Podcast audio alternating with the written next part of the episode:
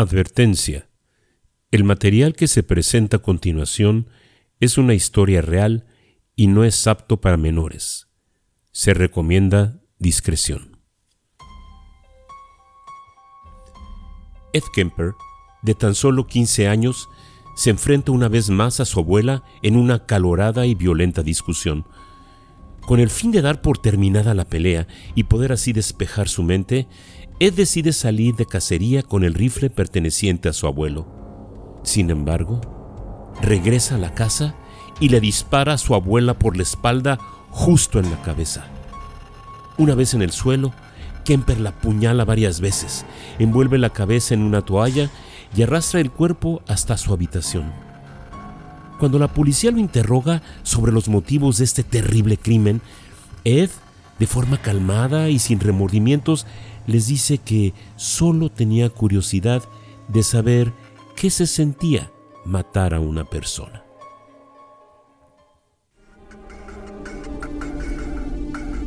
Las más grandes plumas de todos los tiempos nos han regalado las mejores narraciones de hechos insólitos, personajes diabólicos, situaciones escalofriantes y sucesos que nos mantienen al filo de la butaca pero ninguna de ellas puede compararse a las más escalofriantes de todas, los sucesos reales.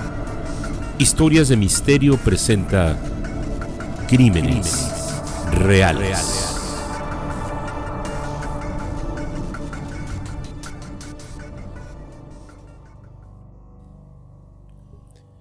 Edmund Kemper nació el 18 de diciembre de 1948 en Burbank, California.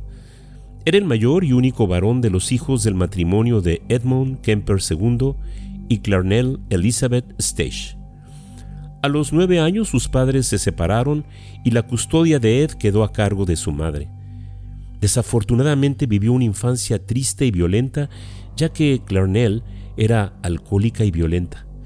El padre de Ed, que era veterano de la Segunda Guerra Mundial, declaró que las misiones suicidas durante la guerra eran juegos de niños comparadas con vivir con Clarnell. Dentro de este entorno turbulento, Ed se convirtió en un joven solitario que desarrolló fantasías retorcidas como la de decapitar las muñecas de sus hermanas. También participaba en juegos retorcidos como pretender morir en la cámara de gases o en la silla eléctrica. En cierta ocasión, Kemper comenzó a espiar a su maestra y le confesó a una de sus hermanas que estaba enamorado de ella. Su hermana lo retó a besarla, pero Ed le respondió que, para hacerlo, antes debía de matarla. La hermana le contó lo sucedido a su madre y ella respondió de forma violenta contra Ed. A la edad de 10, el extraño comportamiento de Kemper escaló a la violencia. En 1957, y después de que su padre los abandonara, el joven Ed mató a los dos gatos de la familia. De hecho, a uno lo enterró vivo para más adelante decapitarlo. La relación de Ed Kemper y su madre se tornó en muy complicada. Las peleas y los gritos se convirtieron en situaciones cotidianas y fue obligado a dormir en el sótano. De acuerdo a Clarnell, esto sucedía porque tenía mucho miedo de que su hijo lastimara a sus hermanas. A los 13 años, Ed medía 1,93 metros, razón por la que era acosado por sus compañeros de escuela. A la edad de 14, Ed Kemper decide huir de casa y encuentra refugio con su padre. Sin embargo, Ed mantiene una relación conflictiva con el hijo de la nueva esposa, por lo que es echado. Ed se marcha a vivir al rancho de sus abuelos paternos y en esta ocasión los maltratos los recibe por parte de su abuela. Ed trata de regresar a vivir con su padre, pero este había cambiado el número telefónico, por lo que Ed estalla en ira. Ed confesó que su abuela era castrante y que siempre trataba de imponerse a él y a su abuelo. En agosto 27 de 1964, Kemper se vio nuevamente enfrascado en una discusión explosiva con su abuela y termina disparándole en la cabeza con el rifle calibre 22 de su abuelo. Unos minutos más tarde, Ed se percata que su abuelo ha regresado. Aparentando que no ha sucedido nada, Ed sale a su encuentro. le da dos tiros en la cabeza y arrastra al cadáver hasta la cochera. Posteriormente, y con toda tranquilidad, limpia la escena del crimen y llama a su madre a quien le confiesa lo ocurrido. Ella le pide que llame a la policía y se entregue, a lo que Ed accede. Cuando la policía llega a la casa, encuentra al adolescente sentado en las escaleras de ingreso a la casa. Confiesa que había matado a su abuela con el simple propósito de saber qué se sentía matar a una persona y que asesinó a su abuelo para evitar su sufrimiento al descubrir el cuerpo sin vida de su esposa. Kemper fue enviado a la unidad de enfermos criminales del Hospital Estatal de Atascadero. En este lugar, los doctores determinaron que padecía de esquizofrenia paranoide, así como ser el poseedor de un IQ extremadamente alto. Demostró poseer gran capacidad social a grado tal que se convirtió en el asistente de su psiquiatra. Gracias a esa posición, tuvo acceso a las pruebas que le realizaban a otros pacientes y aprendió a responderlas de forma correcta. A pesar de los crímenes que cometió, solo permaneció en el hospital unos cuantos años, el día de su cumpleaños 21, en 1969, obtuvo la libertad condicional y regresó a vivir con su madre en Santa Cruz, California. Tres años más tarde, en 1972, fue dado de alta y considerado completamente rehabilitado y emocionalmente estable.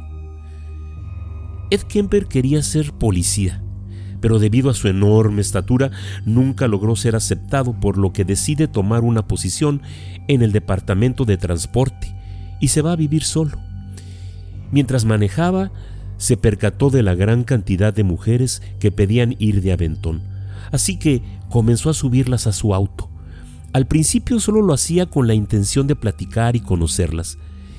De acuerdo a sus declaraciones, subió a más de 100 mujeres sin incidente alguno pero sus deseos asesinos no paraban de torturarlo.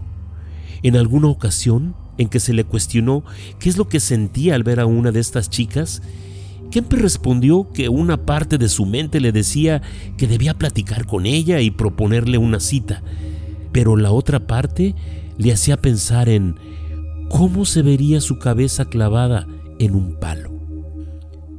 El 7 de mayo de 1972, cerca de Berkeley, California, levantó a dos estudiantes de la Universidad de Fresno, Mary Ann Peche y Anita Luchesa, ambas de 18 años.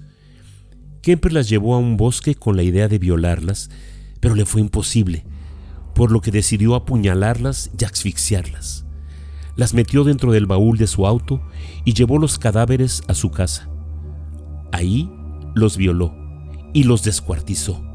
Metió los pedazos en bolsas plásticas y los escondió en un barranco en la montaña Loma Prieta. El cráneo de Mary Ann fue encontrado hasta el año 2017, pero el cuerpo de Anita aún sigue sin ser encontrado. El 14 de septiembre de 1972, Kemper atacó de nuevo. Levantó a Aiko Ku, de 15 años que se dirigía a su clase de baile. Por error, Kemper se quedó fuera del auto que había quedado cerrado con Aiko adentro, pero la convenció de que abriera la puerta. Acto seguido, la asfixió, la violó y la metió en el baúl. Después mutiló el cuerpo y se deshizo de él. Durante ese tiempo, Kemper comenzó a visitar un bar llamado Jury Room, que era famoso por ser el lugar de reunión de los oficiales de la policía. En ese lugar se hizo amigo de los guardianes del orden, quienes lo comenzaron a llamar el Big Ed. A Kemper le encantaba estar cerca de la gente que trataba de atraparlo. En 1973 regresó a vivir con su madre, pero sus crímenes no cesaron. Subió a su auto a Cindy Shall, de 19 años, cerca de Watsonville y le disparó en el baúl del coche. Violó el cadáver y lo desmembró para finalmente enterrar la cabeza en el jardín de su madre viendo hacia su recámara. Kemper conoció a Rosalind Thorpe, de 23 años, y a Allison Liu, de 20, en el campus de la Universidad de California en Santa Cruz.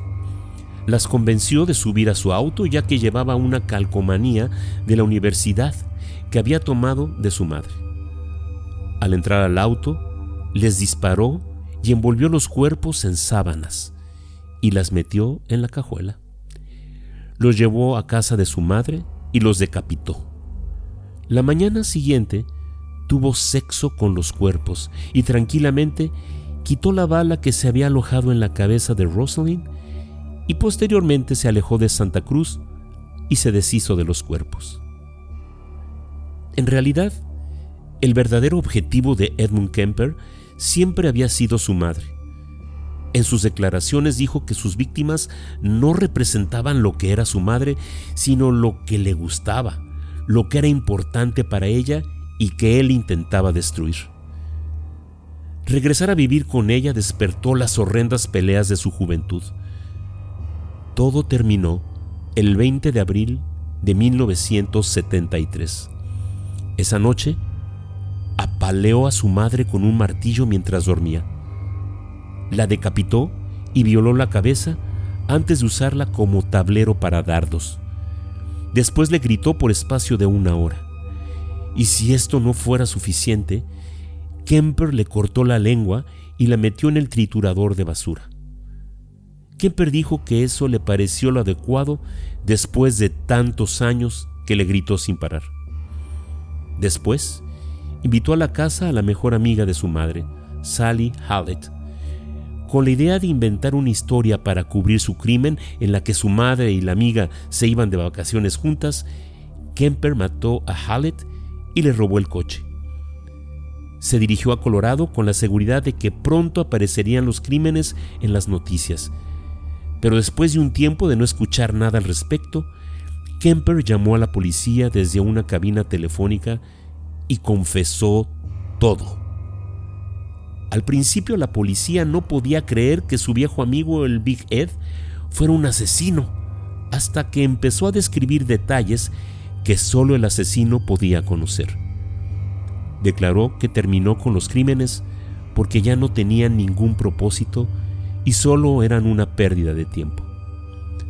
Fue condenado por cometer ocho asesinatos en primer grado intentó suicidarse en dos ocasiones e incluso solicitó la pena de muerte. Fue castigado con siete cadenas perpetuas. Fue encarcelado en la prisión estatal California Medical Facility, junto con otros famosos criminales como Charles Manson y Herbert Mullin. Kemper se ofreció para dar su testimonio al FBI y ayudar de esta forma a las autoridades a entender cómo es que operan los asesinos en serie. Al día de hoy, Kemper sigue con vida. Tiene 72 años y se encuentra en la misma prisión.